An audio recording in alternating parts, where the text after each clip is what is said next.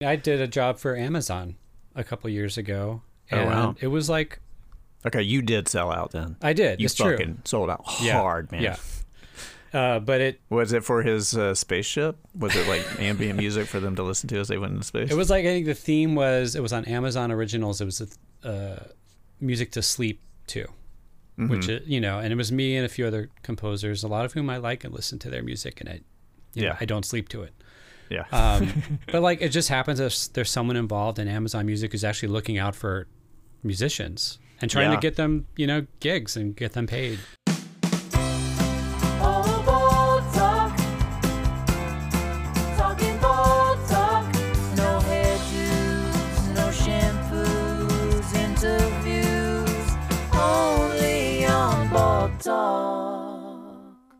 All right. Hello and welcome to Bald Talk, the podcast wherein two or less comedians interview bald artists, actors, musicians, poets, payless shoe salespeople, or really anyone bald about being bald. I am Brian Husky, a bald podcast host. Charlie Sanders is in another reality in the metaverse presently. And today's guest is a dear friend of mine, but that is definitely not his greatest accomplishment. It does rank pretty high there, but it is not his greatest one because he is a fantastically talented composer, producer, and musician. He was part of the North Carolina in, uh, indie rock instrumental duo Spatula um, before embarking on his own musical journey with his acoustic guitar pieces on such albums as A Struggle Not a Thought, uh, Crows in the Basilica, transitioning there to ethereal pedal steel guitar pieces on such amazing albums. This is my favorite one, Chuck. Uh, Balsams. Um, is that Bal- saying it right? Balsams, yeah. Bal- bal- Yeah. Balsams. Okay. Balsams. Uh, and his most recent album, The Cinder Grove, is a gorgeous mi- uh, mix of pedal steel and synthesizer. Uh, he's done extensive soundtrack work, uh, scoring all five seasons of the Emmy Award winning PBS series A Chef's Life. He has a cute dog. He likes to surf. And he isn't bald, but he's bald adjacent in his hairline and his haircut. So please welcome Chuck Johnson. Hi, thanks, Brian. Good to see you. Hi, yeah. Thanks for coming. It's so funny. I get always get so uh I get nervous doing the intros, like because it's it, it. I feel like I'm eulogizing people to a degree, or I'm giving you like a mass summary of like here's what you have done with your life. But uh when I was looking over, I mean it's crazy. You have uh, that. I just named what three out of like Bunch. ten Yeah. or twelve albums you've done. Yeah, it's it's pretty impressive. But we'll get to the musical part first. Let's get this bullshit premise out of the way about baldness. so, are you are you losing it? Are you because I, I saw a picture of you playing live, and it was uh, probably just like the the like you know the lighting would just sort of made you just had a glowing orb Yeah. of of head, so it just looked like it fried all your hair off. I had, uh, I yeah, I've been, I'm on what I would call the 40 year plan. So Yeah, yeah, I was definitely losing hair when I first met you. Um, Yeah. I've always admired your hairline. Thanks. You're like one of these. Pe- I, I've, I now I realize I have a widow's peak fetish. oh Like, yeah, I've always been like, yeah, I've always loved the guys who've had like that kept a little bit of a, a little bit of a um diving board in the middle right. of their their pool. I still have that. I still have that. Yeah. I had just cut Yeah. my hair really like clipped it down before that show in LA, and Yeah. just hadn't really, you know, when we were setting up. That's always a thing you have to consider, when, the lights in the venue and how that how Yeah. that's going to work out. Um, so I guess it worked out in a, in a way that got me on this show because you noticed Yeah, that. man.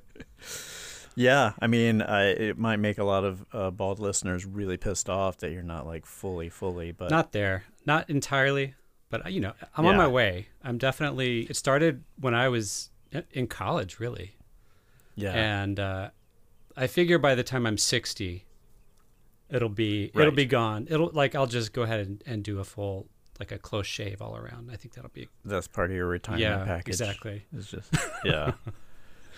That's so fun. I mean, yeah, because I, you know, in college, I, I was starting to. I mean, I started to lose it when I was seventeen, and so when in college, I was like hyper obsessed with like where it was and what was going on with it.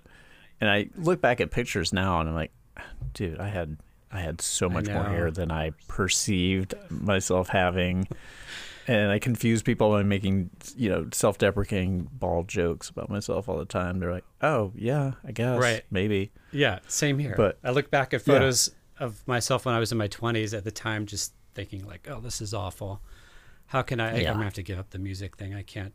Like, and now like I look at those photos, I'm just thinking, "What a beautiful head of hair, Yeah, like thick." Well, it's, it's it's funny you mentioned that, like with the lighting thing, because Mm-hmm. I wanted I actually was going to ask, like, was that ever a consideration? Because it's a strange thing with like musicians, in that they're still, for you know, all intents and purposes, you're the ex, like you're kind of part of the the instrument itself. You know what I mean? But the people still, it, there there's a performative aspect to the performer. Right. You know, and and especially in uh, any stringed guitar uh, oriented kind of like music, it it's a lot of like image stuff. It is, yeah. I mean, music. Yeah. I don't, music is like it's very image focused, and I think, I mean, obviously with rock and roll, that's that's seen as a young person's art form, right? Yeah.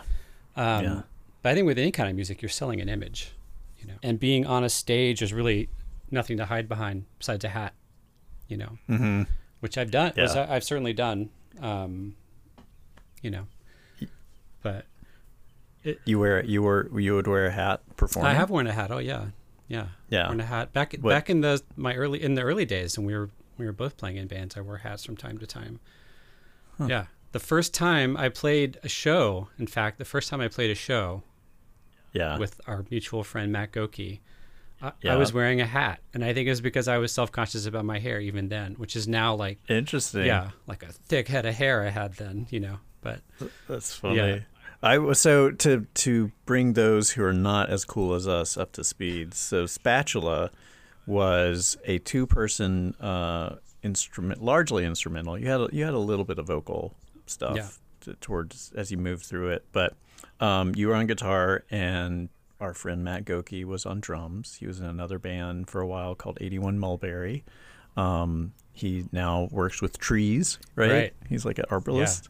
I just, it, for me, like, I kind of knew you peripherally through those guys, and then all of a sudden you were a band. Like, I, you had this like super secret superpower that I had no idea about, and and I your stuff I love. I will always love Spatula. It's Oh, so thanks. great. Not just because it is the number one suggestion that we would get in improv shows. People are always like Spatula, but uh, but the music holds up too. What a terrible, Um, terrible band name, though.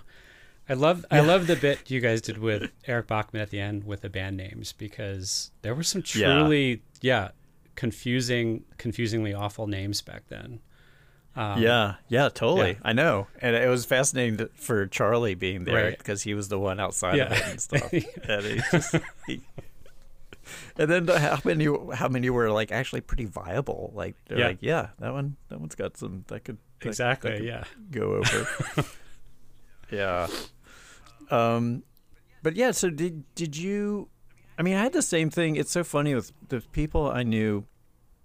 It's sort of like my relationship to going into doing improv and then becoming an actor. Is like I entered it in just like a kind of like I like doing this, Mm-hmm. and it didn't occur to me. I mean, it occurred to me that it was an option as a job, but it seemed like not it didn't seem like anything that I could do as a job, even though I tried to do do it as a job for a while. Right. But was it did it become something as you started to play? Did it become something you was like, oh, this is truly what I want to do, or did had you always had a a burning desire to be a musician or you know work just work with music?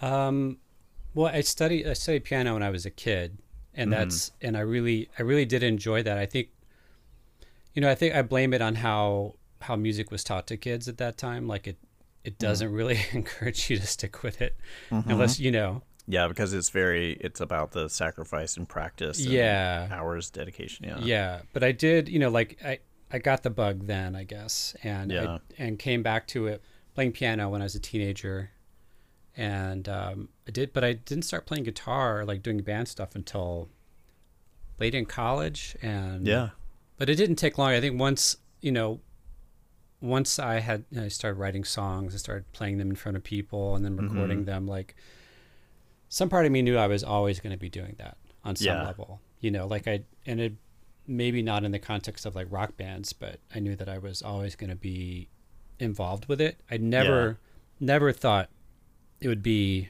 how I- I support myself. Mm-hmm. So like the fact that it does now is kind of amazing. And it took me like I was kind of a late bloomer. You know, I didn't start. I played guitar really late. Started playing guitar late. Yeah. I found my way into actually supporting myself as a musician and a composer pretty late. You know, Mm-hmm. but yeah, you know, I'm, I'm lucky to be able to say that. But it's yeah, it's a it's a hustle. Yeah, but the it's thing- I'll always I'll always do it is the thing, whether it Yeah. supports me or not. So Yeah, I mean the thing is um, that's amazing to me is is that you, you know, you came to guitar late, but it felt like you f- had a, had a voice or had something that you wanted to sort of like investigate musically from the get go. You know what I mean? That it was because I mean it was within it was you know within the kind of like indie rock realm of um, you know, it was amplified guitar and it was drum beat stuff, but it, it, it still minds some, a lot of the territory you work with now, which is, uh, kind of a soundscape that's, that's repeated that you kind of like move through, um, you know, and, and Spatula to me was like a lot of like great sections of licks, you know, or like sort of like progressions that sort of like layered on themselves and, and kept going. And I, I mean, yeah, this will get into my question of like how how you do your stuff. But was it? Did you just sort of immediately say like, ah, this is just what I'm curious about. I'm going to do it this way, or what? Or did you have influences early on? You're like, I kind of this is my jumping off point. Well, I think with because we were a duo, there was no bass player. I Mm-hmm. Yeah. I felt like, um, and it's in like in a really obstinate way. Instead Mm-hmm. of finding a bass player, I just thought, well, maybe I'll try to fill out the sound so that it sounds like there's a, a bass in there or like a lower voice. Right. And I guess that approach to playing guitar kind of lent itself to using a lot of kind of detuned open strings. So there was always Mm-hmm. sort of a drone element um, that filled out the bottom end. Yeah. And that's, I mean, that's certainly something that I, I, I use now. That right. you know that idea of there always being kind of a tonal center that you're working around and repetition. I don't know. I was just I was wired in such a way that I, I'm drawn more towards repetition and kind of like variation rather than complexity. You know, complex arrangements or complex harmonies. Yeah. So like that was just kind of what came naturally when I started playing playing the instrument. Yeah. Yeah, because it's you know it like it is. I you know I was reading different sort of reviews uh, of your your stuff, and some of them were kind of put you in danger of sort of sounding like this is great massage music. You know, the the kind of like ethereal soundscape kind of thing. Right. But it also pointed out to me is like there there there is a you know a vast musical genre or or you know area of investigation that is about that that is about that kind of just like communication of a mood or sort of like slipping into another state Right.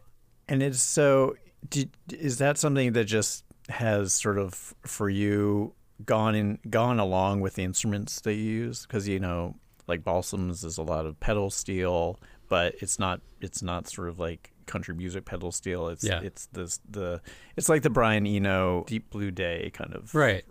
that song Right. Great. Um, great bald composer. yeah, yeah, another great Baldy. Um, but yeah, it's sort of it, so it lends itself to that kind of like slipping in and out of sort of states of of mind. But is that so? It, do you just find yourself going towards instruments that sort of are are less about complexity and more about mood, or would just somebody give you a pedal steel like fuck, I'll use this then? pedal steel has like it it can sustain the sound for a long time. When you play a note mm-hmm. it just rings out. And i think as a guitarist like i've always like i've always wanted that out of a guitar like that Right. really long sustain. Mm-hmm. Because i am i am drawn to like just like the pure sound of an instrument or like i i enjoy that about music is that you can exist in this kind of like a sonic world that you create.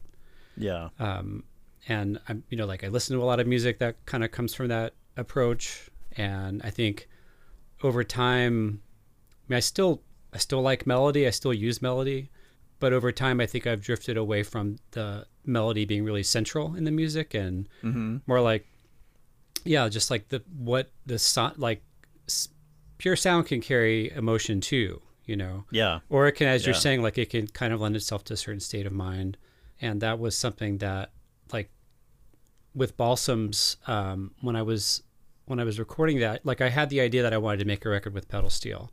Wasn't Yeah. sure exactly how I would approach it because it's not usually a solo instrument. And were and were you going? That was from mainly doing acoustic.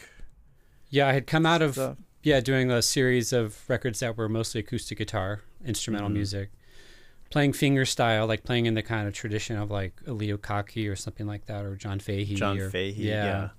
Or um, I you know a big inspiration for me was Elizabeth Cotten, coming from Mhm. Chapel Hill. And there's when you play a guitar with your fingers, kind of like the way a classical guitar is played, or or the way a banjo's played, or you know, you can k- keep the sound going. You really sustain the sound for a long time. At the same time, you can you can do something almost orchestral because you have you can play lots of notes at the same time and Right. uh, move chords around while the sound is being sort of sustained. So moving into the pedal steel was kind of like in like sonically kind of a departure, but as far as just what I was interested in investigating, it was part it was a continuation of that what I was doing with acoustic guitar. right. And it does use a little bit of the same technique with your right hand. But when I started uh, recording what ended up becoming Balsams, I was um, my partner Marielle was at an arts residency for two weeks. She was away, and I was here uh, in the house Mm-hmm. setting up to record. And our dog Bubbles had a she's a dachshund, and they're prone to spine problems. Right. And Bubbles had this. Yeah, Bubbles had the-. Exactly. Yeah, they're they're bred. Uh, yeah, it's it's unfortunate what's yeah. happened with I their mean, they're breeding. cute as hell. Don't get Yeah, I mean- wrong, but But Bubbles is yeah, she's had a lot of back problems, and it, she Yeah. had had this like really bad episode. We we weren't sure if she was going to have to have surgery or whatever, Mhm. or, or if she might be paralyzed. You know, she had a kind of a bad rupture in her spine. Um, so she was confined to a crate, and I was here two weeks with her alone. This is, this is before I was living here with with Mariel and Bubbles yeah. So I started working on this music, and I realized like while I'm working this on this, I also have to keep Bubbles kind of calm because she's confined to a crate. She hates that. Um, and so I brought her into the room with me where I was practicing, and just that's in a way that's kind of the music that organically came out of that situation. That's so Um, yeah, it was like it was I like it was it was working for me. Like I liked what I was hearing, but it was also Yeah. Bubbles really. I mean, Bubbles listens to ambient music all the time. She's we have her Yeah. You know, her stereo is on all the time in the living room, and she just hangs out in there listening to the kind of music you're talking about, just like really almost like massage music. That's really funny. That's what she likes, it turns out, and it really helped her calm down and kept like it kept her sort of content to be confined like that for a while, and it definitely had an influence on the sound of that record. Wow. Yeah. That's awesome. I mean, I think you made a mistake not naming the album Bubbles Back Problems. right? Yeah. but Yeah. you know. Yeah. Yeah. but it, it it became like yeah it was sort of this idea of for the first time i you know i put together an album where there was more of an intention behind it like i hope it's received in a certain way Yeah. you know what i mean not just for dogs but for people as well It totally. I mean, uh, you know, the first time I listened to it, I was like, when it started, I was like, oh, it's going to be like this, and I, I, I will be honest, like, I, it, because it was so different from your other stuff, I was like, uh, yeah, okay, but like really, may probably by like I don't know, two minutes into the first song, I really did like surrender to it. Like it, it, it has and for me listening to it like the the surrendering to it was just was probably like sinking into like a, a different sort of metabolic state or you know my my nervous system kind of like calming down. Yeah. And then i it allowed me to kind of like experience the music much more fully. Like i paid more i i find i pay more attention without realizing i'm paying more attention to your to that album more than like a lot of stuff that i've listened to you know recently. Oh, that's interesting yeah, and I I put it on one time for my girlfriend, not telling her what it was, and she had had this insane day, and I could just see like it, it affected her too, you know, in that in that same way of just like she just went. "Meow." It's great. I mean, I, that I you should be really proud of that album. that's good to hear yeah yeah, it's really cool, and it's And I think kind of going back to the what my I guess my my curiosity about it is as a musician you still have to construct it. You know, you still have to map it out and and I assume having a sort of like an understanding of when it should end. Right. I mean, how much of it is, it is sort of like uh, a chart that you follow and then make decisions based on feeling, or do you have it pretty much like, okay, I want it to be, it's going to be three and a half minutes and, you know, whatever? It it always starts with improvisation and just kind of feeling it out, and that that's true of like when I I don't I don't compose much for acoustic guitar anymore, but when I did, Right. it was often like yeah, starting off in a very kind of like intuitive headspace, and Yeah. and then like you know the parts emerge and you sequence them in the way that makes sense, kind of like you would uh, you know a any other kind of song. Mm-hmm.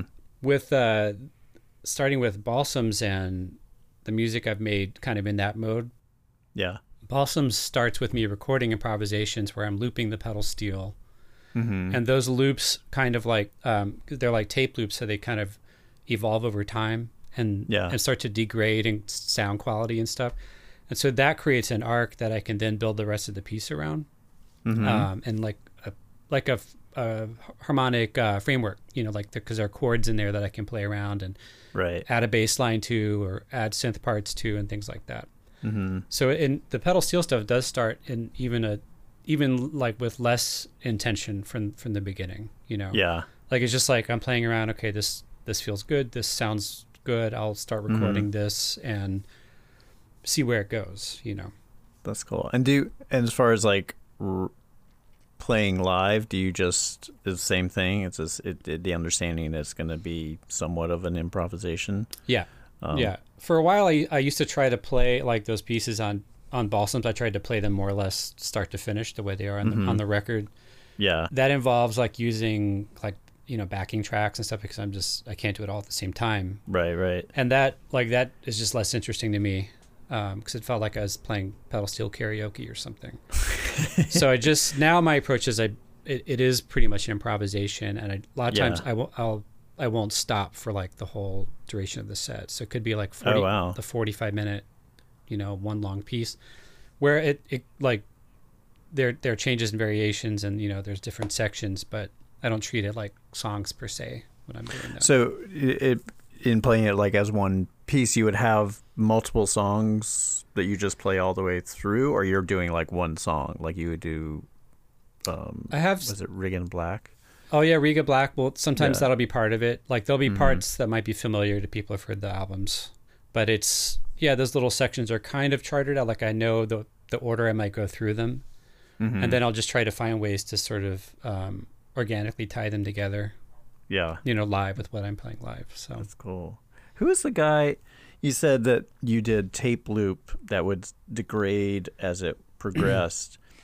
Was it? Is it William Bas- Basinski, Bas- yeah. Basinski, absolutely yeah Um, he was like an early pioneer of that thing, right? Yeah, he's the daddy of that that approach. Yeah. The disintegration loops is incredible.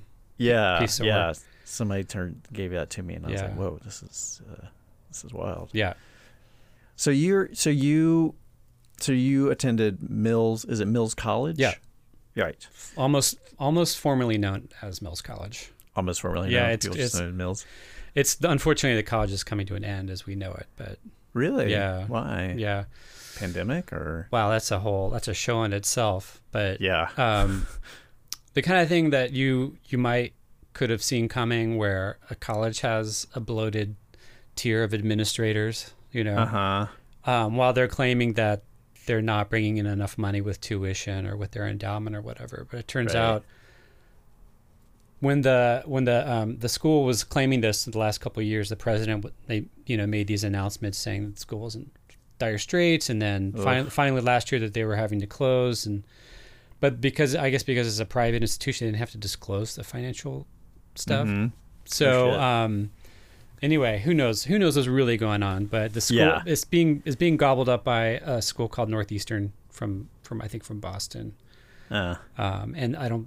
It's unclear what's going to come of it, or the like this historical music program that's there. Is Mills just music, or is it that their pr- music program is just a big part of? It's a big part of the of the pro, of the school. It's been historically it's been a women's college for undergrad, Mhm. and it has co-ed graduate programs. Gotcha. Yeah, Yeah. And so what? Is, and they're they're sort of pioneers in electronic music. yeah. They're they were the sort of the hub of kind of the West Coast experimental music world, and start, Right. started going back to the '60s. I would say. I mean, the music program's been there since before that. They've had a lot of you know really well known composers teaching Yeah. there. But in the '60s, there was this uh, something called the San Francisco Tape Music Center that was located in Mhm. San Francisco, and Pauline Oliveros and a couple of other composers who were early ele- electronic music composers were running that center, and then it it eventually moved to Mills College and kind of merged with their music program, Yeah. um, and that was what began its, I guess, its kind of like heritage as a hub of experimental music. um, Yeah. in the mid '60s, and And you so so you went. Did, were you doing studying guitar there, or were you sort of just were you studying electronic music while sort of continuing to do your guitar stuff and mashing it up, or? Yeah, I, I was in an electronic music program, yeah, and I didn't I didn't really do I didn't really present guitar work there or use guitar Mhm. playing as part of what I, of as part of what I was doing. Um, yeah, a lot of it is is learning how well like there's there's a recording engineering side of the program, so that you know that's great, uh, useful s- skill set to learn, and then it's like the electronic music side of it is really wide open. There's people who do computer music. Some people use old timey synthesizers. Um, yeah, some people build their own electronic devices. I did a little bit of that. Um, oh dang, but I also would like compose for string ensembles, and it was mm-hmm. the nice thing about the program is that like there were there were people there for electronic music or for traditional instrument studies or composition, but it was all everyone was kind of mixed together and experimenting with like all kinds of forms there. right. Yeah. What I have no idea. I have no reference point of what a electronic music program would be. Like Yeah. what what what are some of the like the the the stereotypes of them? You know what I mean? Like I just picture people Someone like sitting on a stage with a laptop Mhm. and everyone wondering if they're checking their email or actually creating the sound live or just hitting play and you know yeah, that's those are the the best ones i guess or That's someone funny. up there with like what looks like they're a telephone operator patching cables yeah. That is when I I went to go see you know Four Tet. yeah So- yeah I went to go see him play one time, and it was somebody in front of a laptop, like, but elevated way too high than much more than the stage. Like he was on stage and then on another stage. okay So he was just like you just saw a laptop and then the top of somebody's head, and then just music playing. Um, that's so Just, uh, strange yeah, not a very dynamic show to see. Yeah, Yeah. I imagine there would be a lot of like um, cables everywhere. right Right. oh yeah a lot of lot of jockeying for uh, power sources, plugs, totally yeah kind of a hierarchy of that kind of thing. uh-huh yeah a lot of Uh, competition for cables yeah. yeah, yeah. Only on Ball Ever heard of social media? We have, and no big deal, we are on it. Check us out on Instagram at Bald Talk Pod or on Twitter at Bald Talk Podcast. Please make sure to like, rate, and review, and subscribe wherever you get your podcasts. We don't care where you get them, just get them. No judgment wherever you get them, anywhere, anywhere. Anywhere, whatever. No judgment. As long as you listen, we don't give a fuck. Only on Bald Talk. Well, how does I mean, to me, like becoming an electronic um, music composer is is as heartbreaking to a family as someone saying, "I'm going to be a poet when I grow up." Yeah, you know, the, the funny thing is that people like came out of that program and, and became sound designers for big game companies here in the Bay Area. Yeah, Um, some people go on to do, you know, like audio production work and like you do learn skills that are, you know, useful when you're, yeah. yeah, But like as far as like the music that you make when you're in, you're basically in art school, right? Mhm. So it's just understood. You're just you're fucking around, like you're doing, you're trying stuff out Yeah. And it might, you know, a lot of people leave it there when they graduate. Right. So, um, Yeah, I mean, it kind of goes back to the you know, talking to Eric Bachmann. It's like I, I it, it was insane for us to try to make twenty dollars playing, you know, in Chapel Hill. right. I can't imagine.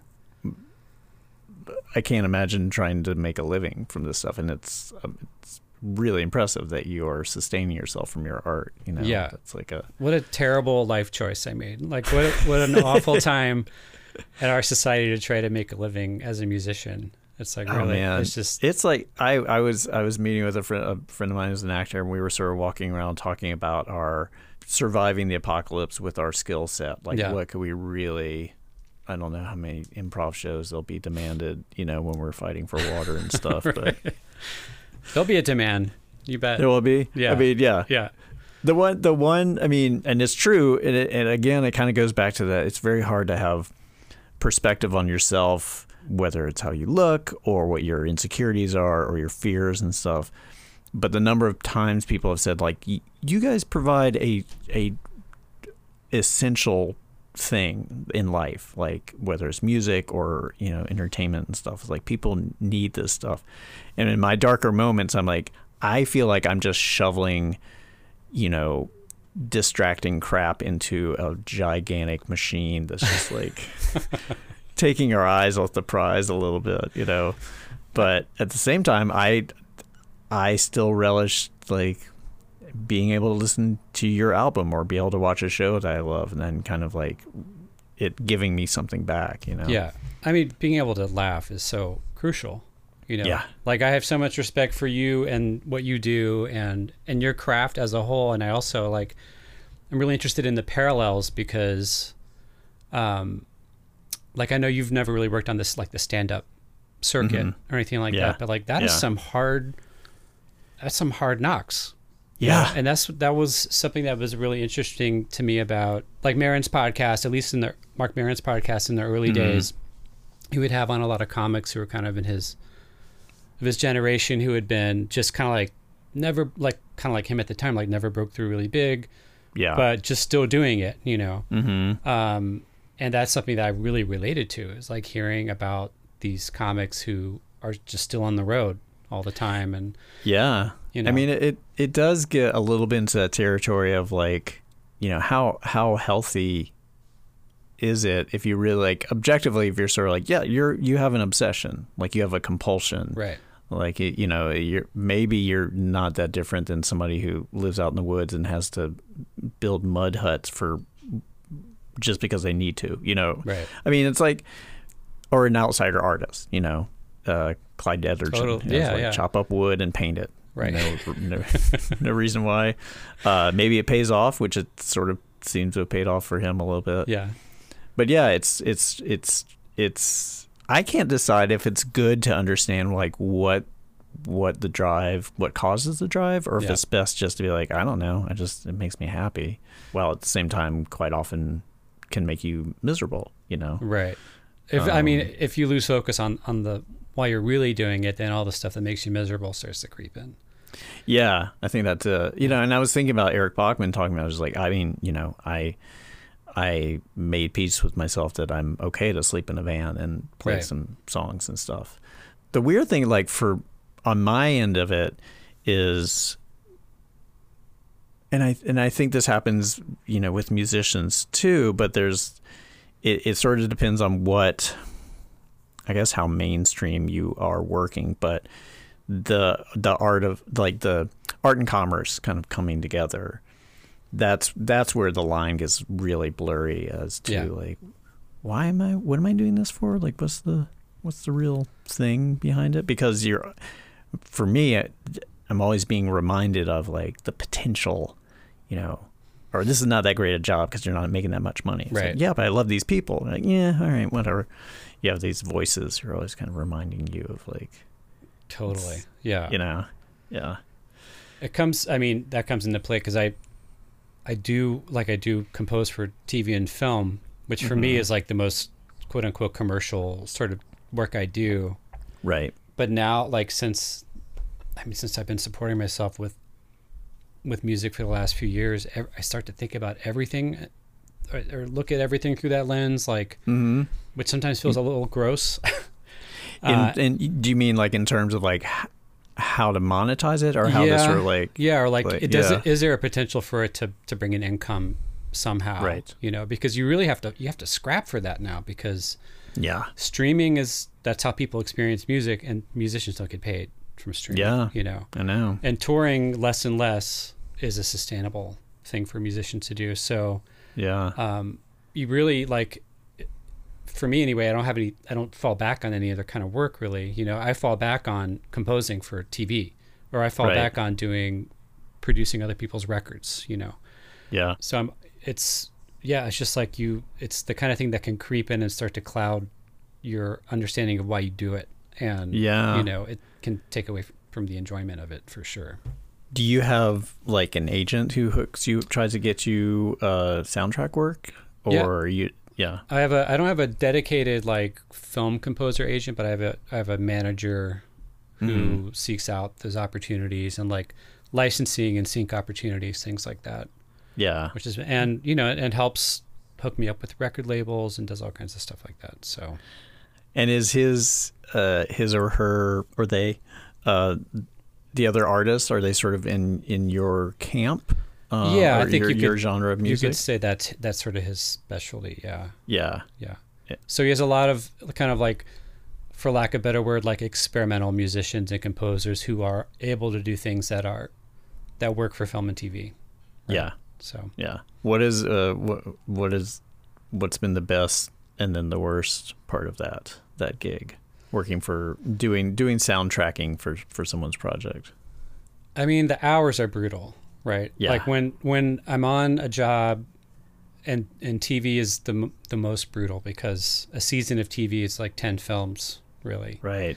You know, it's like, uh, and and the music is kind of the f- one of the last things that falls into place. So it's Mhm. like right up against the final deadlines for Oh God. doing the final audio mix at the dubbing stage. All so like you're Yeah, under the gun.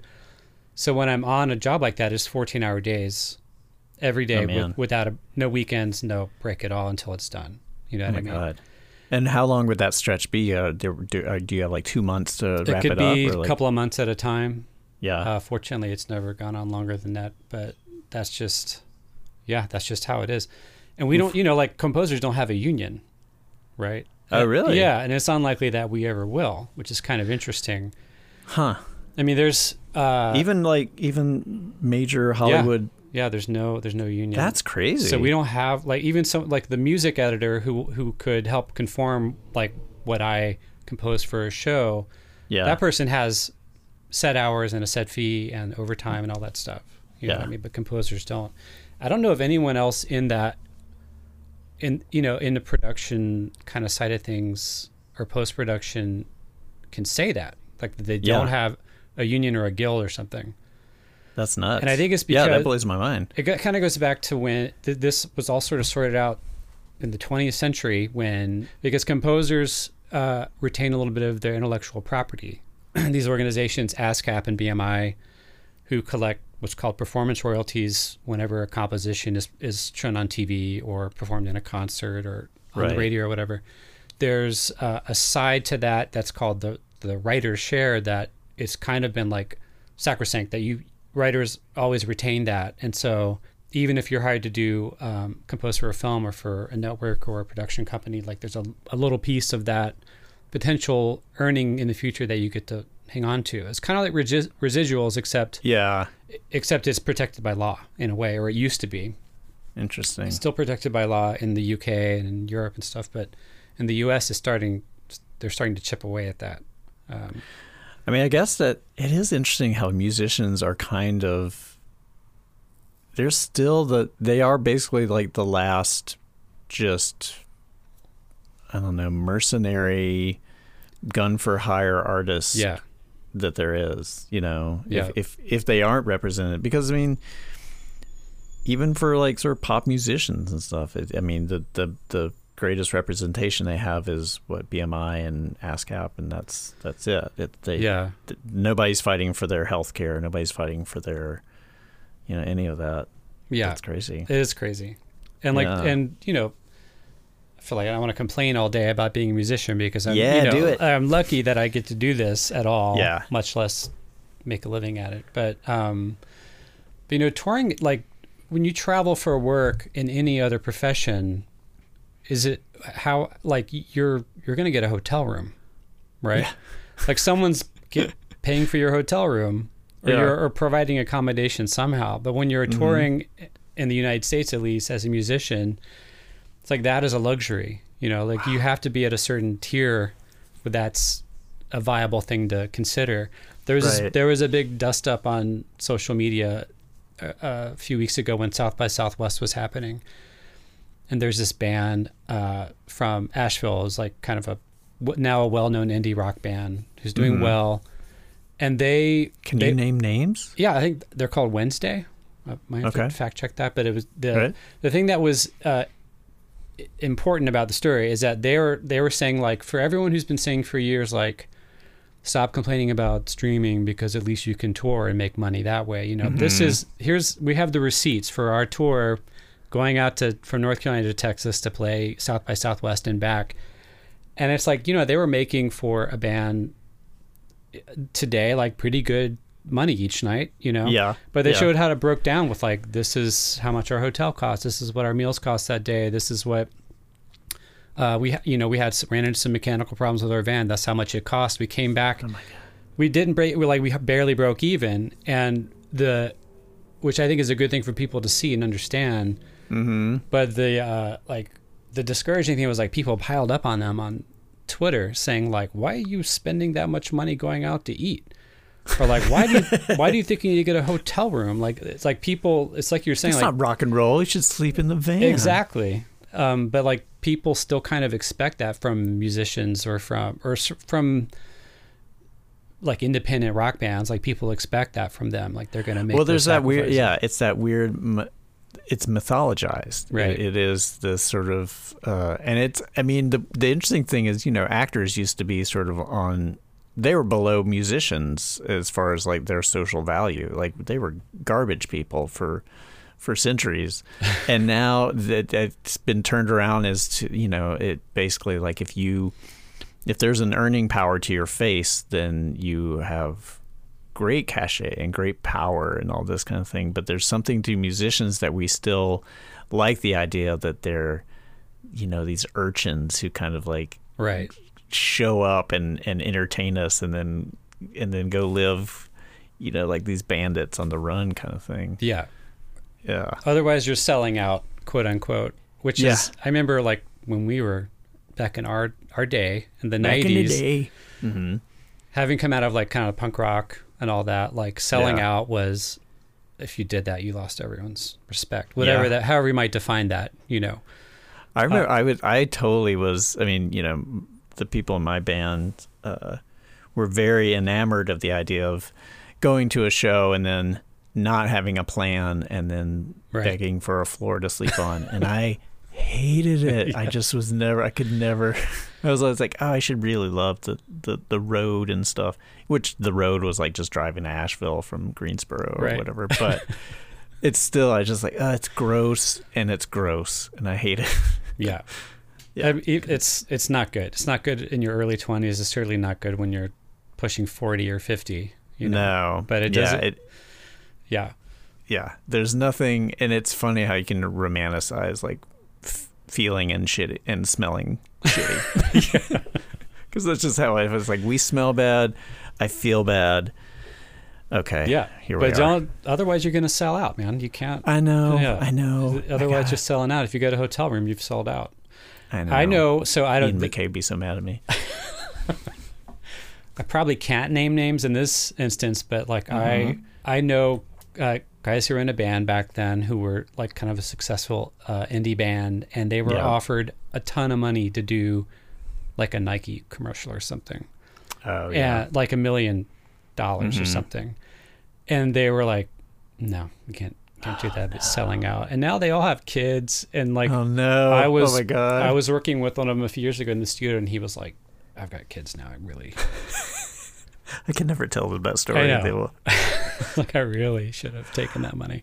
I was like shocked the other day, and then I was shocked, and I was like, Okay, yeah, I don't know what his I don't know what his financial costs are or whatever, but it was a the uh, "Where Is My Mind" was being used. uh, "Where's My Mind" by the Pixies Yeah.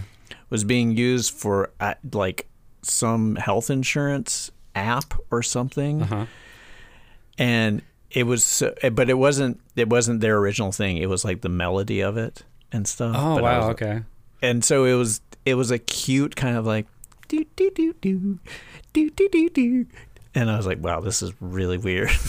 But it was true. And I remember hearing Spoon. Spoon was in like a car commercial. Right. and I I saw maybe it was on Pitchfork or something but it was a thing of like there was a dust up of like well, Spoon's really selling out. And I think their reply was like we are in our 40s we need money. Yeah. like we're musicians. Fuck off. Yeah. you know? I mean, I did a job for Amazon a couple years ago. Oh, wow. It was like Okay, you did sell out then. I did. You it's true. sold out Yeah. hard, man. Yeah. Uh, but it Was it for his uh, spaceship? Was it like ambient music for them to listen to as they went into space? it was like I think the theme was it was on Amazon Originals. It was a, uh, music to sleep to, Mm-hmm. which it, you know, and it was me and a few other composers, a lot of whom I like and listen to their music, and I, you know, Yeah. I don't sleep to it.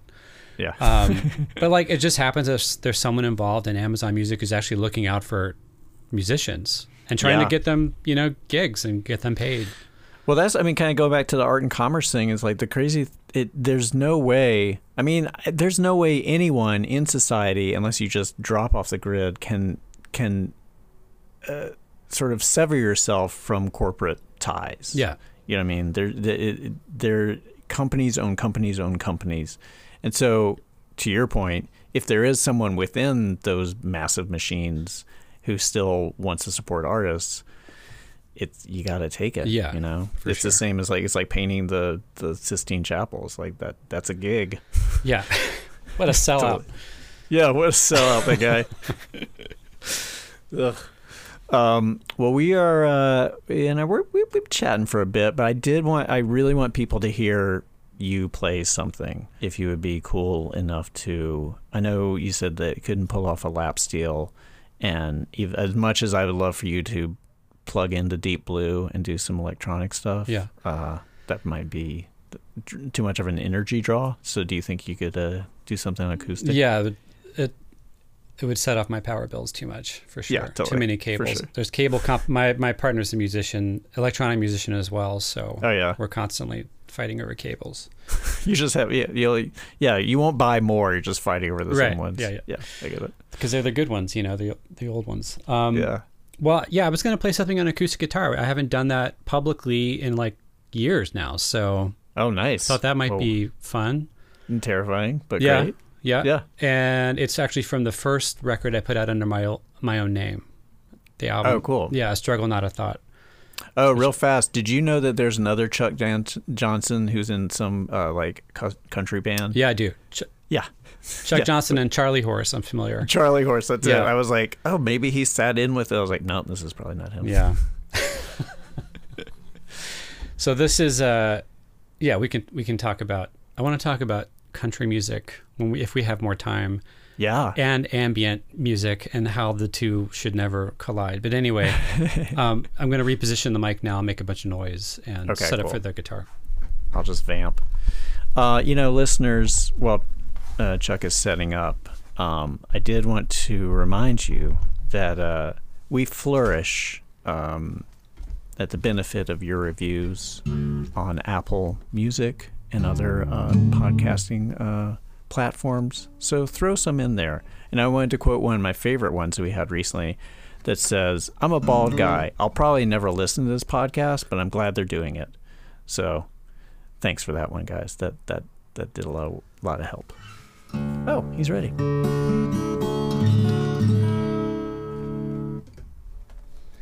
So yeah, this one's called Last Moments at Chittor. Cool.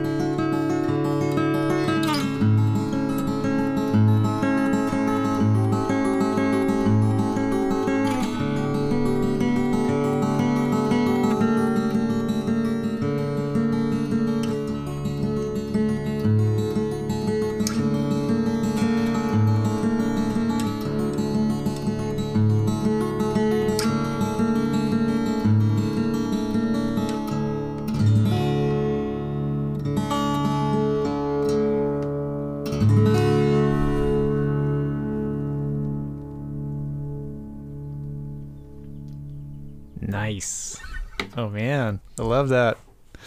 How was that? How was having done that for a while? Uh, Nerve wracking. Nerve wracking. Yeah. Well, I, was, I mean, you looked real bald doing it. So Thanks. it was that's- um, my baldest moment in recent Yeah. history. Yeah. yeah, that was that was some some bald playing. But yeah, that was dude, that was so good. Thanks. It made me think like when you're doing it, it's like so you were talking about, you know, a lot of it was in the writing of things improvised. What so was that when you recorded it? Did you was that improvised too, or like what what you just did? Did you sort of say like, okay, I'm gonna cycle through a progression and it kind of ascends, and then we're out? by the time with the guitar music, by the time it's recorded, it's set in stone pretty much. Yeah, And then later on, like once I tour with it and play it live for a while, I might start to make changes and you know Mm-hmm. decide things can can change or some parts might extend or yeah, you know those types of variations could happen. But yeah, with the with acoustic guitar music, it was like very much like for me anyway. It's like very something that's a it's like pretty set in stone by the time I record it. yeah, that's so cool. Thanks. Well, you're I I love your stuff, Chuck, and I love that you're doing it. So I'm Thank you so really- much. Really thrilled that you got to do it on our show, and you know, shoehorned you in here in a bald fashion. But Yeah. I mean, let's yeah, I, got- I you- qualify. You, do, Yeah. you do. There's no there's no shoehorning involved. Um, before we go, is there uh, where where can people find your stuff? Are you performing? Do you have any shows coming up that you want anybody to know about?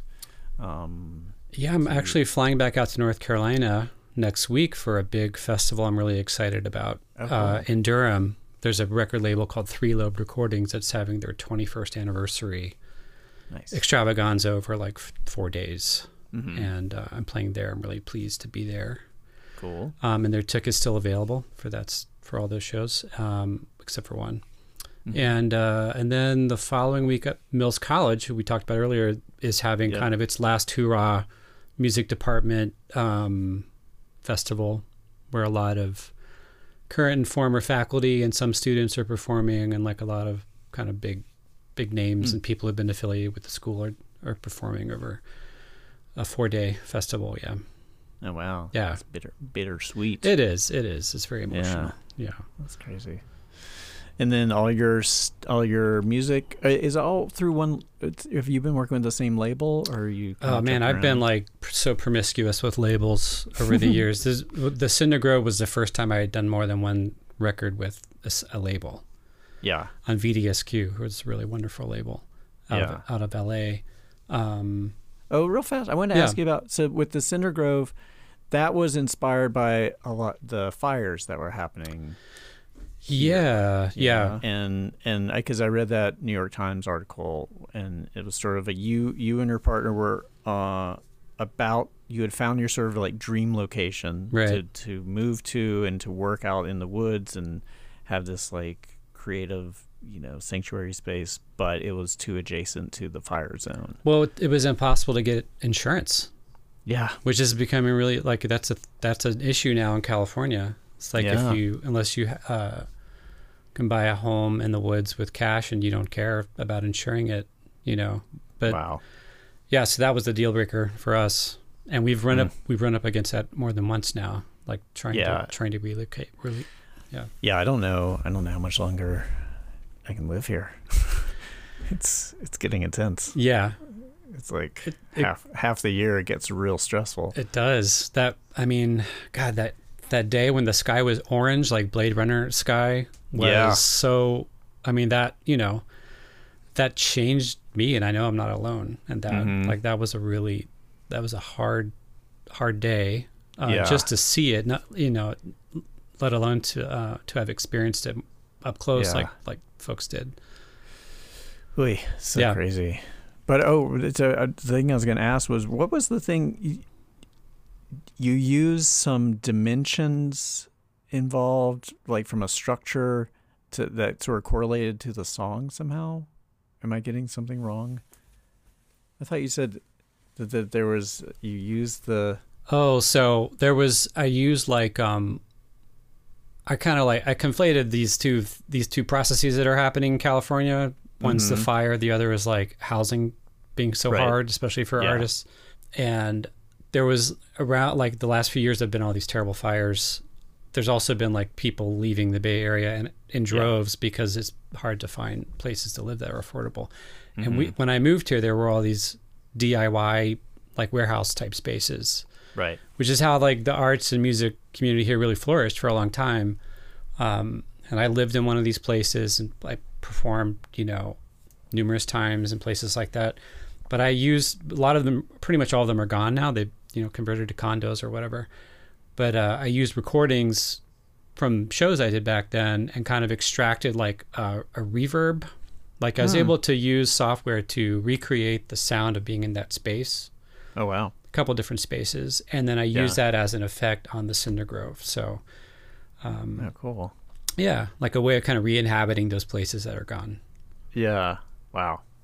That's so interesting. And it's like, and that that's like a detail that is for you, right? Or that's that that's for you in sort of like in the construction of the song, and and it's not it's not important to the listener to know that, or is it to you? I don't, I don't think it is. I mean, it, was just like it was, it's become a, a talking point when I've mm-hmm. talked about the album, and it's in the. Yeah. I think it might be in like in the narrative that the record label sent out.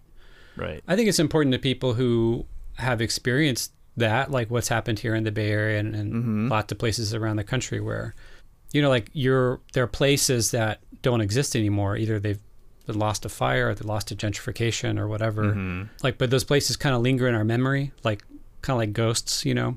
Yeah. Um, and a big part of a memory of a space, whether we're conscious of it or not, is how it sounds to be in there. You know. So in a way, I was trying to like kind of keep the spirit of those places alive by trying to recreate the sound of being in them. Oh, cool. Yeah. Yeah, that's what I'm doing with the podcast. I'm trying to like the memory of my hair, trying to Oh, yeah. just revisit that, and you know, always come back to it. Dude, I'm so happy you got to come on here and, and get to chat with you about this stuff because I I I'm really fascinated by your music and it's really cool. Thank you so much And I- for having me. Yeah, and I want everybody to check it out. He's on Apple Music. He's on Spotify. They're not paying him any money for it, but listen to it there and then buy it. And then go online and buy it like I did. Um, all right, Chuck. Love you. Stay bald. Thank We'll you, see sir. later. Take All right. care, Brian.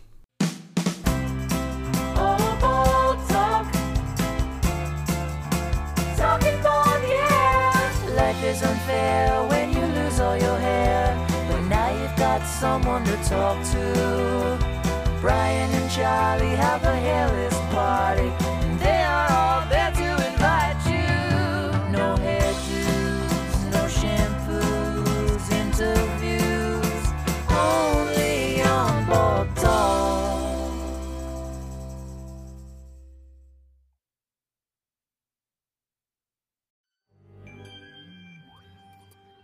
Ever wanted to hear from the neighbor at 9 Cloverfield Lane? Or what if I told you that Dr. Loomis's worst patient wasn't Michael Myers? I'm Adam Peacock, host of the podcast My Neighbors Are Dead. Join me each week as I talk to the lesser known characters from your favorite horror films. Each week is an all new, fully improvised journey into the unknown featuring friends and luminaries from the worlds of comedy, horror, and beyond. New episodes every Tuesday on Campfire Media. Subscribe now on Apple Podcasts or wherever you listen.